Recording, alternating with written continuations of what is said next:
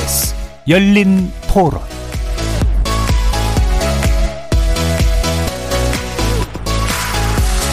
안녕하십니까. KBS 열린 토론 정준희입니다.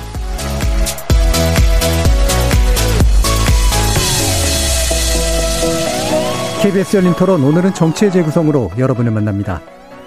박근혜 전 대통령 사면, 윤석열 대선 후보 부인 김건희 씨의 대국민 사과 등 성탄절을 전후로 굵직한 이슈가 연이어 나오면서 72일 남은 대선 종국에 어떤 영향을 미칠지 관심이 모아지고 있습니다. 부정부패 사범에 대한 사면권 행사를 제한키로 했던 사면 기준이 지켜졌는지 의구심을 불러일으키면서 정치적 사면 논란이 일고 있는 가운데 여당 이재명 후보는 지지층의 반발 여론을 예의주시하면서 조심스러운 선긋기에 나서고 있고요. 국민의힘 윤석열 후보는 박 전 대통령 지지층으로부터 사과 요구를 받으면서 관련 메시지 수위를 두고 고심하는 분위기입니다. 다른 한편 윤석열 후보의 부인 김건희 씨가 허위 이력 논란에 대해서 직접 사과했는데 여론 향배가 주목되고 있죠. 관련 내용 정치 재구성 논객들의 평가 들어보겠습니다. 국민의힘 대선 캠프 내홍의 여진이 여전한 가운데 여당은 열린민주당과의 합당에 합의하면서 외연 확장에 속도를 내고 있습니다. 이어진 2부에서 관련된 정치 관련 내용들 더 자세히 살펴보겠습니다. KBS 열린 토론은 여러분이 주인공입니다. 문자로 참여하실 분은 9730으로 의견 남겨주십시오. 단문은 50원, 장문은 100원의 정보 이용료가 붙습니다. KBS 모바일 콩 그리고 유튜브를 통해서도 무료로 참여하실 수 있고요. 시민 논객 여러분의 날카로운 의견과 뜨거운 참여 기다리겠습니다. KBS 열린 토론 지금부터 출발합니다. 살아 있습니다. 토론이 살아 있습니다. 살아있는 토론, KBS 열린 토론. 토론은 라디오가 진짜입니다. 진짜 토론, KBS 열린 토론.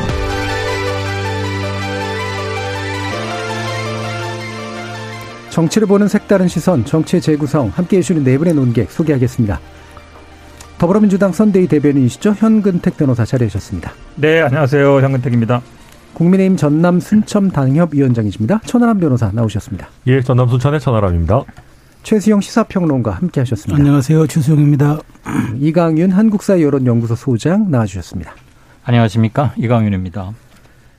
자, 1부에서 어, 지난 주말에 일어났던 연이은 사건들에 대해서 이야기를 나눠볼 텐데요. 일단 먼저 어, 가장 크게 좀 주목받고 있는 것 중에 하나인 김건희 씨의 이제 대국민 사과에 대한 평가를 좀 들어보겠습니다. 일단 여야의 어, 의견을 먼저 듣는 게 좋을 것 같아서요. 현국재 변호사님 말씀 부탁드리겠습니다. 일단 사과는 뭐 저도 뭐 사과했다는 것 자체는 이제 좀 평가를 하고 싶은데 과연 어떤 절차를 통해서 했느냐. 그 다음에 사과의 내용이었던 거냐. 이게 중요한데요. 저는 이 사과를 할지 말지 의사 결정을 누가 했느냐. 네. 그리고 이제 본인이 결정했다는 거잖아요. 그 다음에 사과문을 누가 작성했느냐. 본인이 했다는 거잖아요. 근데 이거 개인적인 문제가 아니거든요. 그러니까 윤석열 후보 부인이기 때문에 문제가 되는 거예요. 그러면 당연히 선대위에서 그 결정을 해야 돼요. 왜냐하면 이게 후보가 결정하는 거지만 후보 개인이 결정하는 거 아니거든요. 왜냐하면 선거라는 건 개인이 치르는 게 아닙니다. 선대위라는 건 당과 후보가 결합되는 과정인데 그러면 이 사과할지 말지 결정하거나 사과문을 어떤 내용으로 할 건지에 대해서 선대위는 아무것도 안 한 거거든요. 그렇게 본다 그러면 과연 이 선대위의 역할이 뭐냐. 네. 그럼 우리가 개서가 때도 계속 얘기 나왔는데 뭐 비선 실세 아니냐. 아무도 얘기 못 하는 거 아니냐. 서초동에 따로 있는 거 아니냐. 캠프가. 이런 얘기들을 많이 했었잖아요. 저는 이번에 그게 극명하게 드러났다고 봐요. 그러니까 네. 김건희 씨와 관련된 것에서는 어, 국민의힘에서는 아무도 뭐라고 하지 못하는 거예요. 본인이 결정하는 거죠. 그러면 실제로 이게 에, 선거라는 건 후보의 부인이기 때문에 후보를 돕는 게 선대위 조직이고 그럼 뭐 부인이 당연히 뭐 후보의 부분은 아니지만 그래도 그 틀 안에 들어와야 되는 거거든요. 그래서 저는 의사 결정하는 과정, 그다음 사과문을 작성하고 발표하는 과정이 참 예사롭지 않다 이렇게 봤습니다. 예, 일단 형식과 내용에 대해서 얘기해 주셨는데 형식 위주로 좀 얘기해 주셨네요. 네네. 예, 내용에 대해서는 지금 당장은 얘기 안 하실 생각이신가요? 뒤 에 나오겠죠. 네, 알겠습니다. 자, 뭐 이 부분 이제 페이스북에도 쓰셨던 내용인데, 자, 천하람 변호사님 어떤 답변? 어, 네, 우선 그 사과를 한 것 그 자체를 뭐 현 변호사님도 평가해 주셔서 감사하고요. 근데 이게 뭐 선대위가 역할을 전혀 안 했다라고 하는 거는 조금 팩트랑 다릅니다. 김종인 네. 위원장도 사과를 할 것을 이제 권유를 여러 차례 했었고 사실 이준석 대표도 그런 얘기를 했었고요. 그런 부분들이 어느 정도 피드백이 돼서 본인이 사과를 하게 된 게 아닌가 하는 생각이 들고 어, 물론 후보 부인 대선이라는 게 참 간단치 않은 문제죠. 양쪽 진영이 다 달라붙어서 당이 달라붙어서 치르는 아주 큰 정치적 의뢰이긴 하지만 근데 이 일 자체가 김건희 씨가 어, 대부분 후보와 결혼하기 전에 저지른 개인의 일탈에 관한 문제입니다. 그러다 보니까 본인이 그 구체적인 내용이나 이런 걸 알려주지 않으면 사실 선대위로서도 손을 댈 수 있는 부분이 많지는 않은 건 뭐 사실이고요. 그리고 개인적인 잘못이다 보니까 그 사과를 하는 어, 결정을 하는 주체도 당연히 김건희 씨가 될 수밖에 없다. 그 점 뭐 당연한 게 아닌가 하는 생각은 일단 듭니다. 그리고 어, 지금 저도 사과의 내용에 대해서 계속 또 얘기하겠지만 제가 사과문을 썼다면 굳이 이런 내용을 포함시켰을까 하는 내용들도 있고 솔직히 말씀드리면 뭐 좀 바꾸고 싶은 부분들도 실제 있습니다. 그렇지만 어 일단 중요한 것은 특히 정치에 관심도가 좀 낮은 대중들 입장에서 봤을 때 중요한 거는 김건희 씨가 직접 나와서 사과를 했다라는 예. 사실이거든요. 그래서 그 자체로는 의미가 있고 그리고 타이밍이 더 늦었다라면 더더욱 힘들 뻔 했는데 그래도 어 저는 이 사과에서 그나마 의미 있는 것은 원래 윤석열 후보를 지지했던, 그러니까 우호적으로 보셨던 분들이 봤을 때는 나쁘지 않았다. 왜냐하면 최근에 여론조사 추이를 보면 아마 전문가분들이 계셔서 좀 그렇습니다만은 어, 윤석열 후보의 적극 지지층이었던 TK에서 뭐 60대, 70대도 흔들리는 그런 모습들이 일부 있었었거든요. 그래서 그런 분들을 좀 붙잡는 데는 나름대로 의미가 있었던 그런 사과가 아닌가 좀 그렇게 예. 평가가 됩니다. 일단 형식은 큰 문제가 없었다. 근데 내용에 대해서 뭐 문제 제기를 할 수 있지만 그거는 좀 이따 두고 보자. 어, 시점은 뭐 늦지 않아서 너무 늦지 않아서 다행이다. 네. 자 맞습니다. 이렇게 요약이 되는데 시점 얘기도 나왔으니까 아 이게 이제 그 이광희 소장님께도 여쭤야 되고 평론가님께도 여쭤야 되는데 최재형 평론이 일단은 이 시점 적절했다고 보세요? 그러니까 저는 이 시점을 뒤로 갈 수는 없었죠. 음. 저는 마지노선이었다고 봅니다. 왜냐하면 새해 여론조사 이번 주부터 다 돌리지 않습니까? 그렇다면 사실 새해 첫 여론조사가 윤석열 후보의 지금 지지율이 일정 일정한 어떤 날씨 변화 수준에 그치느냐 아니면 기후 변화를 고착되느냐의 그 굉장히 큰 갈림길에서 이 사실 사안은 대단히 중요했을 수밖에 없고 이걸 놓친다면은 굉장히 아, 악재가 됐었을 것이라는 판단했었을 것 같고요. 두 번째는 지금 그렇지 않아도 비호감도가 높은데 네. 이 문제를 더 방치하다가는 국민적 비호감도가 좀 그 더 고착화되는 그런 상황이 될 수도 있겠다는 우려도 작용했던 것 같고 마지막으로는 뭐 정치적인 문제지만 사면 전국도 어느 정도 감안되지 않았겠느냐. 지난주 이제 금요일 날 박근혜 전 대통령 네. 사면이 있었으니까 그 사면 정국의 경랑 속으로 들어가면서 이런 부분에 대한 것들도 아마 정무적 판단에서 고- 고려 대상이 됐을 것이다. 지금 오히려 이때 사과를 하면서 약간 이슈를 좀 분산시키는 것도 나을 수 있겠다는 정무적 판단이 있었지 않았을까라는 제 개인적인 추론을 하고요. 좀 전에 이제 두 분 말씀하셨는데 그 이제 말하자면 그 후보가 후보가 그러니까 후보 부인이 모두 다 했다는 것에 대해서 어떻게 생각해요? 저는 사실 뭐 제가 3인칭 관찰자적 입장에서 얘기하면은 당연히 캠프하고 선대가 관여를 했죠. 그 글자 하나 단어 하나도 다그 조율했을 겁니다. 다만 그것에 대한 최종 의사결정 구조를 이제 부인과 후보가 졌다는 거지. 예. 그 과정이 온당히 후보 부인이 전체적으로 다 쓰고 후보와 상의해서 했다. 그거는 사실은 대통령 캠페인 그 과정상 있을 수 없는 얘기고요. 저는 예, 그렇게 예. 봅니다. 그래서 어찌됐건 단어 하나 그다음에 에피소드 하나 이런까지도 다 아주 꼼꼼히 상의를 했을 텐데 그런 점에서 저는 어쨌든 시점도 나쁘지 않았다고 보고 더 갈 수 없었으니까 그다음에 내용도 저는 이제 거기에 대한 뭐 여러 가지 뭐 얘기가 많죠. 과연 이게 그 지금 그 남녀가 동등하게 살아갈 시점에 그렇게 뭐 이렇게 말하자면 여성을 강조하는 게 맞느냐 이런 논란이 있을 수 있으나 어쨌든 이거는 그 후보 부인에게 제기된 논란에 대해서 사고하는 부분이기 때문에 거기에 집중하는 건 맞아 보인다라는 예, 생각입니다. 알겠습니다. 형식과 내용 시점에 대해서 또 세 분이 얘기를 해주셨어요. 일단 그러면 아, 물론 이거를 반영한 여론조사가 이제 당장 보이는 건 아니긴 합니다만 기본적으로 어떤 추세 속에 좀 있는지 말씀 주시면서 의견도 한번 들어보도록 하죠. 네.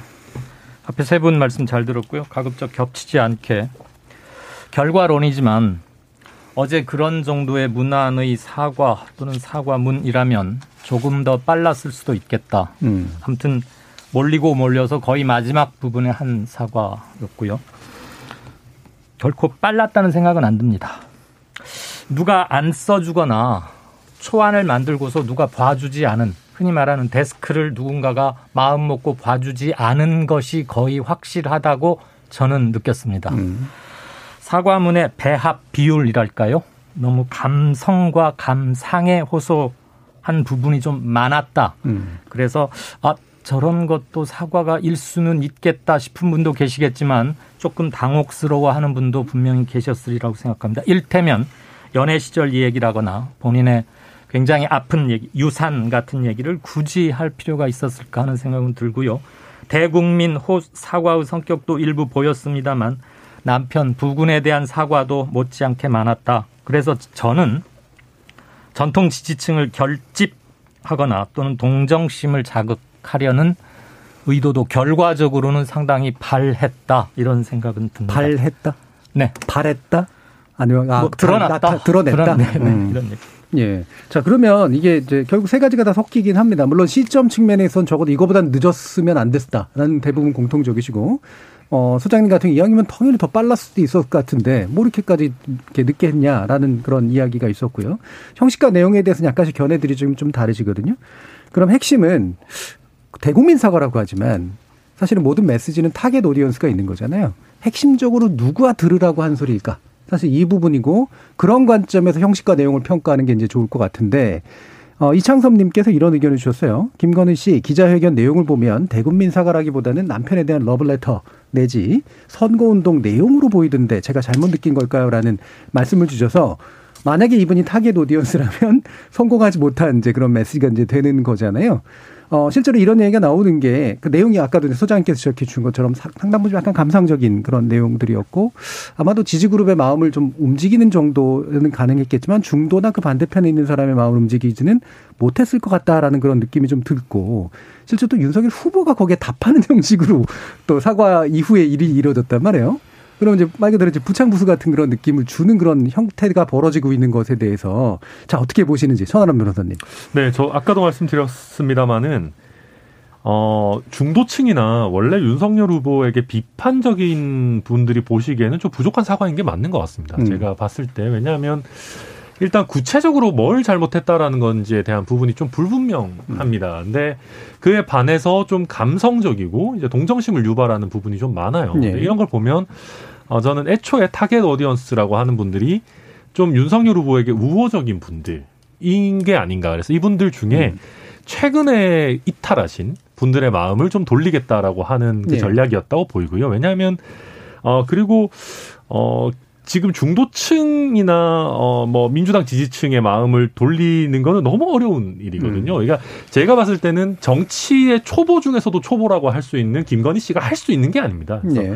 애초에 그런 쪽에 큰 욕심은 내지는 않은 걸로 보이고 음. 어 그냥 어 약간 김건희 씨가 이제 좀 이렇게 목덜미 잡히는 사진도 나오고 막 이렇게 하다 보니까 윤석열 후보 지지층에서도 김건희 리스크가 굉장히 큰 것 아니냐. 음. 김건희 씨가 굉장히 이상한 사람인 게 아니냐 하는 우려들이 나오고 있었어요. 사실 지지층에서도. 그러다 보니까 아 내가 이상한 사람이 아니고 윤석열 후보를 굉장히 뭐, 뭐 사랑하는 사람이고 뭐 당연한 얘기지만 음. 이고 내가 미안해 할 줄 알고 이런 따뜻한 마음을 가진 사람이다라는 정도를 지지층에 어필하려고 하는 의도가 아니었는가 네. 그렇게 해석이 됩니다. 그러니까 일단은 일단 결론은 급한 불을 꺼야겠다라는 쪽에 일단 좀 가까워 보인다라는 말씀이신 것 같고 어, 이 안에는 물론 숨겨진 메시지인지 모르겠습니다만 이게 그렇게까지 막 엄청나게 막 공을 들여 사과할 정도의 문제의 심각성을 가진 문제인가에 대한 판단도 좀 있는 것 같아요. 그러니까 이 정도로 대충 마무리할 수 있지 않을까라는 생각도 한 것 같은데 네. 어떻게 보세요, 최소영 평론가? 네, 저도 사실은 방점은 불확실성 제거에 있었다는 거죠. 그러니까 사실 지지층이나 지금 이런 그 약간 어, 움직이는 사람들이 조금 뭔가 불안해하는 사람들에게 확신을 좀 심어줄 필요는 있었겠다라는 게 들고 나 일단 불확실성 제거에 방점이 있었다고 보고 다만 이제 그 이 맥락을 놓고 보면은 아, 추가 제기되는 문제가 없는 한 더 이상 네. 사과는 없을 것 같다는 생각이, 네, 네, 네. 생각이 들어요. 그렇지만 저는 이제 이것으로 사실은 그- 그러니까 김건희 씨나 이제 윤석열 후보 측에서 원한다고 되는 문제는 저는 아니라고 보거든요. 또 다른 문제가 제기되거나 다시 의혹이 새로운 팩트로 저기 둘러싸서 나타날 때 그 문제 어떻게 대응하냐. 저는 사과가 이제는 한번 했기 때문에 저는 이제 그런 생각은 들어요. 사실 이번에 가장 사실 국힘이 이제 얻은 그 저는 정치적인 그 이득은 그거라고 봅니다. 등장을 어쨌든 시켰어요. 네. 자연스럽게. 네. 이게 어떤 노출 방식이든 사과에 대한 노출 방식은 어쨌든 대중 앞에 섰고 그것이 감정 소구를 했든 아니면 내용이 부실했든 뭐 이런 것들에 대한 논란은 자체하고 국민이 판단할 문제니까 어쨌든 그 리스크를 저는 해결했다는 게 굉장히 큰 것 같고 그다음에 맥락을 놓고 보면은 구체적으로 여기서 우리가 해명을 해서 국민적인 동의를 얻자라기보다는 일단 등장과 불확실성 제거에 여기는 우리가 방점을 찍고 가는 게 맞겠다라는 전략적 판단 을 했던 것 같은 생각이 음. 들어요. 예. 자, 이 부분에서 이제 약간 평가가 갈릴 수 있는 부분이 소장님 같은 경우 이게 데스크는 안 본 것 같다. 예. 이거 선관위가 분명히 한 거다. 예. 아, 선관위, 선대위가. 예. 선대위 데스크 있었다. 이쪽, 예. 이쪽에 제가 처음 말씀드렸잖아요. 왜 그러냐면 사과한다 그러면 기본적으로 우리가 정량 양식은 없습니다만 앞에 이게 서두가 거의 뭐 개인 2년 남편에 미안하다. 요게 거의 한 3분의 1을 차지해요. 네. 사실 잘못했다는 얘기는 뒤에 몇 줄 나오고 그거밖에 없거든요. 근데 그러면 뭘 잘못했다는 건지 어떤 부분 아주 구체적은 아니어도 뭐 학력에서 어느 대학에 제출한 게 잘못되든지 뭐가 나와야 되거든요. 이 뒤에 나온 게 이제 해명 자료로 나온 건데 14페이지로 나온 걸 봤는데 기존 입장하고 달라진 게 하나도 없어요. 음. 거의 똑같거든요. 얘기할 기회가 있는지 모르겠지만, 그러니까 뭐 실기 뭐 교생으로 한 게 근무라고 했다. 뭐 그러니까 부정확하게 기재했다. 뭐 이렇게만 얘기했지 네. 실제로 뭐 허위다 이렇게 얘기한 건 하나도 없고 수상 경영도 마찬가지예요. 그러니까 기존이랑 달라진 게 없는데 그러면은 사실은 그냥 말씀하신 것처럼 나와서 사과했다는 거 말고는 어떻게 책임지겠다. 예를 들어 저희들이 뭐 사퇴하라는 건 아니지만 예를 들어 법적인 책임을 지겠다든지 뭔가 있어야 되거든요. 근데 그 메시지를 대변인도 나와서 기자들이 당연히 물을 거 아니에요. 네. 앞으로 뭐 법적 책임 진답니까? 물으니까 저는 문제가 되면 당연히 집니다. 이렇게 얘기할 줄 알았더니 대변인이 뭐라 그랬냐면 아, 우리 후보의 입장은 아, 법과 원칙은 누구에게나 다 적용되는 겁니다. 이렇게 얘기했어요. 네. 그래서 이게 계속 그 얘기는 윤석열 후보도 계속 해왔던 얘기거든요. 장모 얘기 나왔을 때도 그 얘기하고 부인 얘기 나왔을 때 그 얘기하고 본인 나와서도 그랬을 때인데 잘 안 됐어요. 근데 그렇게 본다 그러면 무슨 책임을 지겠다는 건지 아니면 또 이거에 대해서 본인이 어떻게 뭔가 뭐 노력을 하겠다든지 뭐가 있어야 되는데 또 뒤에 보면은 뭐 대통령이 되어도 아내의 역할에만 충실하겠다. 뭐 아내의 역할이 영부인 아닌가요?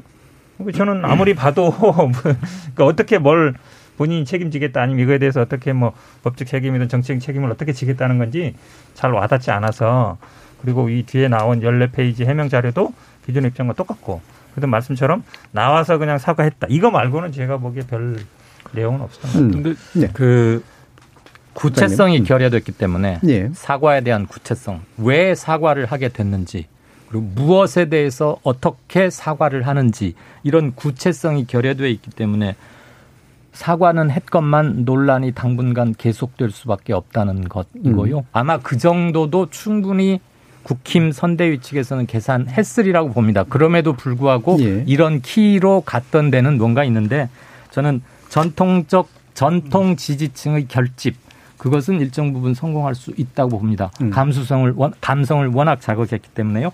예, 아시다시피 어제 오후에 이루어진 거여서 그거에 대한 여론조사가 나온 것은 없습니다. 다만 저희가 조사 최근에 한 것 중에 제가 조금이라도 관련 있는 걸 하나 추출했는데 짧으니까 네, 말씀드리겠습니다. 아시다시피 후보자 가족 이슈가 터진 지 오늘로 딱 보름째입니다. 12월 13일 날 처음 터져 나왔습니다. YTN. 그로부터 보름째인데 나는 현재 지지하는 후보를 계속 지지하겠다. 계속 올라오고 있었거든요. 이게 보름 만에 7.4%포인트 빠졌습니다. 음. 그리고 교체도 가능하다. 이 사람 좀 다시 생각해 봐야겠다. 여기엔 물론 이재명, 윤석열, 네. 심성정, 안철수 다 들어갈 수 있습니다. 교체 가능하다. 6.5%포인트 올랐습니다. 그리고 안철수 후보 지지, 지지율 조금 올랐고요. 부동층 역시도 1.7%포인트 그렇게 큰 건 아니지만 조금 늘어났습니다. 이런 것들은 우리가 반개 데이터로 생각할 수 있을 것 음. 같습니다. 방금 말씀 주신 내용이 오늘 발표된 네, KSY 그렇습니다. 네. 네. 그 데이터죠. 예. 그 저는 근데 이제 어 원래 사과 메시지에서 사과가 차지하는 비율이 그렇게 막 사실 길지 않습니다. 아, 죄송합니다라는 부분인 거죠. 사실은 어 물론 여기서 저는 이런 형태의 사과를 하면서 무슨 대학교에 냈던 뭐 어떤 어떤 문서, 어떤 어떤 문서, 어떤 문서 문서를 열거하기는 사실은 쉽지 않은 형태의 기자회견이었다고 저는 생각하고요.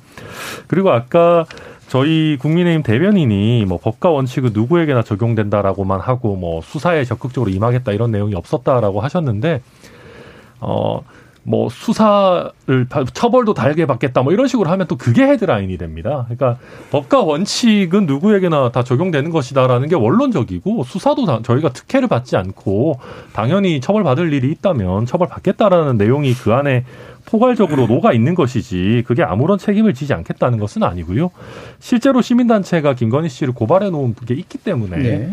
법적으로 책임을 져야 된다면 당연히 져야 되겠죠. 거기서 네. 어떤 특혜가 있겠습니까? 그러니까 예. 식, 뭐, 그 이런 잘못된, 그러니까 어떤 발언이 발목을 잡힐 수도 있으니까 당연히 상당히 좀 조율된 어떤 언어를 쓰는 건 되게 당연한 것 같은데, 어, 이런 궁금증은 들어요. 그러니까 잘 보이려 했다라고 하는 게 원래 기본 취지고, 여전히 허위가 아니라 과장이다라고 하는 게 이제 지금 국민의힘 측과 어, 김건희 씨의 이제 기본적인 입장이거든요. 이게 이제 지난주에도 얘기했지만 이게 이른바 국민의 눈높이하고 맞는 음, 방식으로 접근인가 이 부분에서 이제 견해가 좀 갈릴 것 같긴 하거든요. 예, 최성 그, 변호사. 저, 저, 도 그래서 그, 그 말씀이에요. 그러니까 아까 조금 전 저 이강윤 소장님 말씀해 주셨지만 제가 보기에 선대위와 윤 후보 측이 그 함께 동의한 대전제가 로우키였어요. 그러니까 네. 낮은 자세로 가고 음.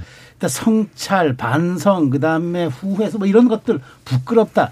하여튼 그렇게 감성 소구할 수 있는 단어들은 굉장히 전면 배치했고 그 다음에 나머지 디테일한 것들은 14가지 얘기에 대한 의혹들은 페이퍼로 이제 예. 대신했다. 이제 이렇게 됐거든요. 근데 저는 이제 일단은 저는 그거 같아요. 일단 등장을 해서 대중 노출에 대한 불확실성을 제거시키고 그다음에 사과를 하고 음. 그다음에 다시 재기 재발화되는 그런 논란들에 대해서는 그다 case by case로 가자라는 예. 전제를 한 것 같은데 이제 이제부터는 그러면 이걸로 끝나 끝나느냐 저는 끝, 끝날 수 없다고 봐요. 음. 그래서 이후 제기되는 문제들에 대해서 어떻게 그러면 그 이번에 얘기했던 반성, 성찰, 부끄러움 이런 것들을 계속 좀 더 업데이트 시켜서 대중의 눈높이에 맞춰 나가냐 이게 음. 굉장히 이제 간극이 뭐 있는 건데 이 지점들을 저는 선대위하고 김건희 씨가 굉장히 디테일하게 조율을 해야 될 거예요. 그리고 음. 실제로 이미 한번 나왔기 때문에 이제 뒤돌아갈 수는 없거든요. 점점 더 이제 좀 업데이트 돼야 되는데 이런 부분들이 대중의 눈높이에 맞춰 나가는 과정이 이제 사실은 윤석열 후보 지지율과 저는 연동이 되면서 예. 조금 더 좀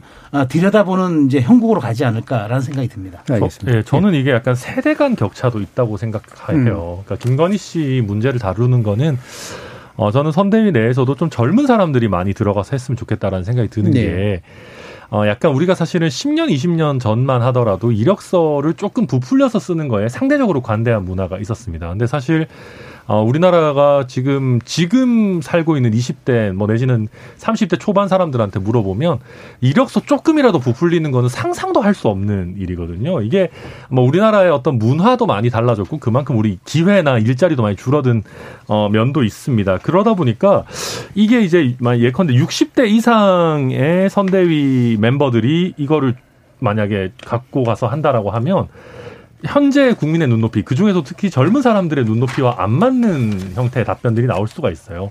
그 점을 사실 이준석 대표도 선대위 내에서 좀 지적을 했던 거거든요. 이게 예. 간단한 문제가 아니다. 왜냐하면 공정이라는 게 특히 2030 지지층이 굉장히 중요한 거니까.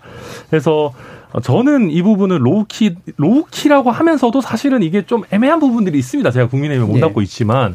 그래서 저는 조금 더, 그러니까 저희가 보수 정당이지만 더 국민의 눈높이에서 봤을 때 더 보수적으로 더 낮은 자세로 가는 게 더 맞지 않나. 그래서 젊은 사람 지금의 관점, 특히 조국 전 장관 가족에게 적용했던 그 관점을 저희 스스로도 그대로 받아들여야 된다. 음. 그런 말을 하고 싶습니다. 천 변호사님 좋은 얘기 하셨어요. 사실은 이제 그것 때문에 문제가 되는 거죠. 예. 윤석열 후보가 이거를 수사했기 때문에 인턴 증명서 실제로 사주면 사주 갔냐 일일이 다 확인한 거거든요. 봉사활동 했으면 실제로 갔는지 뭐 저도 알아요. 예전에 그러면 하러 와서 뭐 일- 이렇게 써주는 경우도 있었고 편히 봐주는 경우도 있었거든요. 근데 그거를 정확하게 짚고 들어갔단 말이죠. 실제로 만약에 뭐 사주 동안 인턴 했는데 사주 내내 안 나왔으면 허위다라고 한 거잖아요. 그걸 다 기소한 거고. 그 기준으로 따지면 연례장 저도 이렇게 봤는데 그냥 뭐 교생 실습 근무라고 썼다. 부정확하게 기재한 거다. 그다음에 실기 강사인데 교사라고 했다. 부정확하게 기재돼 있다. 이건 마치 남의 얘기처럼 얘기하는 거예요. 우리가 이제 어떤 서류를 봤을 때 정확하지 않다. 이거 정확하지 않습니다라고 얘기하는 건 자기 얘기가 아니거든요. 남의 얘기잖아요. 이렇게 부정확하게 기재돼 있다라는 게 우리가 궁금한 게 아니라 그왜 그렇게 기재했느냐. 부정확하게 기재되는 이유를 묻는 거잖아요. 예. 그럼 그거에 대해서.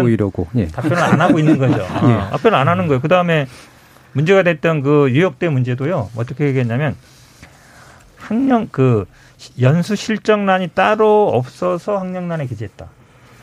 아니, 안 쓰면 되는 거죠. 안 쓰면 되는 거예요. 근데 이유를 그렇게 얘기하셨더라고. 이게 예. 제가 보기에 말이 되냐고요. 음. 그다음에 지금 얘기한 재직증명서도 날짜가 다르잖아요. 그럼 뭐라 그랬냐면 허위인은 아니나 전체적으로 재직 기자 기간이 부정확하게 부풀려 기재돼 있다. 음. 아, 이런 걸 기수했잖아요, 다. 근데 이제 와서 아니 내가는 상관없고 지금 수상도 그렇습니다. 수상 실적도 2004년 거 두 개, 2005년 거 하나, 2006년 거 하나 있는데 해명을 보니까 2006년 거 하나만 했어요. 2004년 거 두 개랑 2005년 거는 해명 자체를 안 했어요. 그 본인도 그러면 그거에 대해서 2004년이랑 거 두 개랑 2005년 거는 잘못된 겁니다라 해야 되는데 그 얘기는 안 하고 2006년 것만 아 우리가 회사에 있었으니까 회사에 받은 걸 개인으로 한 거다라고만 하는 거잖아요. 그럼 앞에 세 개에 대해서 해명을 해야죠. 그러니까 네. 이 자세히 보시면 해명 내용은 기존에 밝힌 입장하고 하나도 달라진 게 없어요. 예. 근데 뭐 예, 다만 뭐 해명을 안 하거나 이런 부분들도 포괄적으로 사실 사과를 한 것이겠죠. 왜냐하면 이게 잘 보이려고 경력을 부풀리고 잘못 적은 것도 있었다. 너무나 부, 그러지 말았어야 했는데 너무나 부끄러운 일이었다라고 하는 그런 부분들에 어느 정도 다 포괄적으로 사과가 돼 있는 거로 보이고 저는 근데 다만 선대위에서 내놓은 해명 자료도 아 아무튼 저는 조금 더 저희 스스로도 엄격하게 했으면 좋겠다. 저는 예, 그거는 또. 공감하는 부분. 자, 이 부분 뭐, 예. 예, 소장님. 두 가지만 말씀드리고 싶습니다. 부정확 부정확하게 기재했다. 한국어가 참 용례가 다양하네요. 저는 그걸 허위 기재라고 생각하거든요. 이게 동의어다. 네, 부정확과 허위가 어떻게 다른지 명확히 잘 모르겠습니다. 법적으로도 아마 이건 굉장히 차이가 날 것 같고요. 두 번째, 김건희 씨 본인이 이 건으로 어제 세 번째 사과했습니다. 돋보이려고 했다, 죄라면 죄다 한 번 말했고 국민들 송구한 마음 있다면 사과할 의향이 있다라고 했고 어제 했습니다. 윤석열 후보도 이 건 관련해서 두 번 했습니다. 도합 동일한 건에 대해서 다섯 번의 사과를 하고도 그러면 한 번 제대로 한 것만큼의 효용 또는 효과를 거두고 있느냐에 대해서는 생각할 필요가 있는 것 같습니다. 알겠습니다. 아무리 전통 지지층 결집용이라 하더라도. 예. 자, 이 부분은 좀 더 지켜봐야 될 것 같고요. 여기서 뭐 이제 시시비비를 가리는 건 뭐 이 정도면 될것 같고. 3059님이 윤석열 후보 응원했었지만 김건희 씨 사과 없었다면 투표 포기하려고 했었습니다. 사과를 했으니 다시 응원하기로 마음먹었습니다. 라고 해서 target audience님의 답변이 있으셨고요. 자, 마일드님은 또 다릅니다. 이제 근- 근로계약서도 허위 기재가 발견돼 무효 처리합니다. 100번 양보해도 이해할 수 없는 사과였습니다. 라는 이해가 안 된다는 그런 의견도 있으셨습니다. 자, 일부에서는 사실 또 이 부분도 얘기해야 돼. 사면 얘기해야 되는데요. 자, 최수영 평론가님. 이게 저는 의외였는데 네, 네, 네. 의외가 아니었다고 느끼세요? 어떠세요? 음, 저도 사실은 의외였습니다. 네. 네, 의외였습니다. 그러니까 사실 이제 여러 가지 얘기를 하는데 그 아, 너무 정치적 판단 아니었냐 생각하는데 저는 사면이야말로 고도의 고도의 정치적 정치죠. 네. 판단에서 최고봉이죠. 그렇죠. 러니까 저는 법률적 행정적으로 생각할 수 없는 차원의 것들을 정치적으로 푸는 게 사면인 건데 음. 그러니까 그 대통령의 통치권을 우리가 이야기하잖아요. 근데 저는 왜 그랬을까라는 생각을 해봐요. 그러니까 전반적인 공적 기류, 그러니까 밖으로 노출되는 기류들은 없다라고 거의 시그널을 다 네, 예. 줘, 줘- 정치권이나 국민들에게 주다 갑자기 이제 이렇게 변했단 말이죠. 예. 동화가 단독하면서 갑자기 그렇죠. 그랬죠. 그래서 예. 근데 각 저는 이제 물론 건강이라는 게 아무리 이제 뭐 그 돌출 변수라고 서로 백 번 양보해서 이해해도 저는 그러진 않았을 것 같고요. 저는 그래요. 마지막까지 정치적으로 고민하다가 3월 9일까지 갈 수는 없다. 네, 그렇다면 지금 시점이다라고 대통령께서 결단한 것 같아요. 여러 네. 가지 종합적인 이제 정보들을 다 가지고 대통령께서 판단하신 것 같은데 뭐 말로는 이제 뭐 이제 이재명 후보라든가 송영길 대표와 그 사전에 이렇게 아주 정밀하게 협의를 안 한 것처럼 보이지만 그래도 저는 알려줬다고 생각합니다. 예. 그렇지 그렇지 않고 사실 여권이 굴러갈 수는 없는 구조니까 음. 그렇다면 저는 어쨌든 오히려 이 대목에서 저는 이재명 후보에게는 여권의 악재는 아니라고 봐요. 음. 어, 뭐 오히려 이거는 야권에서 참 이 이 불씨를 어떻게 우리가 어, 번져 나갈지 진화해야 될지 아니면 뭐 우리가 이걸 어떻게 해석해야 될지 고민스럽지만 여권 입장에서는 이재명 후보 입장에서는 문재인 정부와 차별화할 수 있는 좋은 지점이 됐고 예. 그 짐을 어쨌든 문- 문재인 대통령이 덜어줬다. 정치적으로 보면 그렇습니다. 그리고 예. 뭐, 뭐 놓고 본다면 다만 이제 밖에서 제기하는 그런 이제 우려들은 좀 청와대나 저 민주, 민주당이 좀 가져야 될 것 같은데 어쨌든 이번 사면이 이제 박근혜 전 대통령 한명수 전 총리 이석기 전 의원을 이제 이렇게 어, 찌 보면은 굉장히 균형점을 갖춘 이제 사면이 예. 됐어요. 그러니까 이석기 전. 의원은 가석방이죠. 가석방 그렇죠 예. 가석방이죠. 근데 어쨌든 세 분이 출전 먼저 출소는 이석- 예. 이석기는 했지만 자 그렇다면 이제 그러면 이제 해- 상 한간에서 제기되는 그러면 혹시 마지막 3월달에 이명박과 김경수 지사를 끼워넣는 건 아니냐? 예. 라는 이제 우려가 있는데 이 부분에 대해서는 아마 청와대가 조금 새해 명쾌히 답을 좀 해야 될 듯 싶고요. 음. 어쨌든 저는 이번 사면은 아, 문재인 대통령 5년 동안에 보기 힘든 음. 문재인 대통령 스타일답지 않은 네. 대단한 어떤 그 결단력이 있었고 정치를 4년 반 동안 이렇게 하셨으면 지지율이 이렇게 안 떨어지셨을 것 같은데 어, 좀 예. 마지막 대목에서 칭찬은 드리고 싶- 결단력에 대해서 부분만큼은 칭찬을 드리고 싶구나. 하여튼 어쨌든 이번에 굉장히 전격적이었다. 예. 그건 분명히 보입니다. 예. 그, 어, 그 3월 9일 대선 이전에 시점은 결국 3월 1일 특사 아니면 그렇죠. 그거밖에 그러니까 성탄절. 특사니까 예. 지금이 고도로 판단을 내릴 예, 예. 적절한 시기였다. 자, 현근택 변호사님. 저도 아마 문재인 대통령이 임기 내에 이거를 해결하겠다는 생각은 있었을 것 같아요. 예. 본인이 이게 다음 대통령한테 다 넘겨준다 그러면 그대로 부담이 되기 때문에 근데 어떻게 할 거냐, 그러니까 언제 할 거냐, 어떤 형식은 할 거냐인데 많은 분들이 뭐 지난번 뭐 김대중 대통령, 김영삼 대통령 사례를 생각했을 거예요. 그 당선인이 견의하는 방식일 텐데 음. 그러기에는 지금 이제 건강 상태가 별로 안 좋지 않느냐. 예. 이게 아마 많이 작용했을 것 같고요. 말씀하신 것 중에 이제 저는 한명수 총리 이석기 전 의원하고 박근혜 대통령이 과연 등가인가. 그러니까 박근혜 전 대통령 같은 경우는 사실은 형기가 엄청 많이 남았어요. 한 음. 5년, 4년 9개월인가 살았다고는 하지만 많이 남아 있었는데 네. 이석기 전 의원 같은 경우 거의 다 살았거든요. 9년 아마 1년 정도 남겨놨죠. 그렇죠. 예. 1년 정도 남았죠. 9년 8개월했는데 음. 8년 3개월인가 살았죠. 1년 5개월 정도 남았었고 한명수 총리는 2년 다 살고 나왔어요. 사- 복권이거든요. 끝났고. 권리를 복권하는 정도라서 사실은 형기나 형량으로 보나 아니면은 대통령 총리 의원 그걸로 보나 저는 박근혜 전 대통령 사면이 훨씬 더 이건 사면 복권 같이 한 거거든요. 훨씬 더 크다고 보고 이걸 또 마치 이제 지금 말씀처럼 이 이명박 대통령을 남겨놓은 게 어, 다음에 이제 김문수 뭐 해주 자, 김경수. 김, 김경수 해주기 위한 거 아니냐라고 자꾸 해석을 하면 오히려 저는 더 꼬일 수도 있다라고 봐요. 꼬인다는 게 누가 꼬이는 건가? 아니죠. 이거 부담스럽죠. 아, 예, 예를 예. 들어서 뭐 실제로 그런 생각을 안 하는지 안 하는지 모르겠지만 음. 근데 두 분은 뭐 저도 정확한 이유를 모르겠어요. 근데 이명박 대통령은 전 대통령 조금 다른 것 같아요. 개인 비리 문제냐 예, 아니면 예. 좀 그런 문제도 있는 것 같고 음. 형기도 좀 다르고요. 2년 정도 살았거든요. 여기는 한 4년 8개월 정도 9년 개월 살았고 5년 가까이 살았고 또 건강 문제도 좀 다른 것 같고 그런 것들이 종합적으로 좀 고려된 것 같습니다. 예. 자, 그래서 야당의 입장에서 음, 천하람 변호사님. 네, 이게 일단 아이러니죠, 사실은. 박근혜 전 대통령 을 지지하시는 저희 전통적 지지층 같은 경우가 지금 윤석열 후보의 가장 강력한 지지층입니다. 네. 근데 이게 사실 되게 뭐 아이러니하다 하면 아이러니한데 이 아이러니가 이미 경선 때 많이 다뤄졌습니다. 저희 네. 당 내부에서 보면.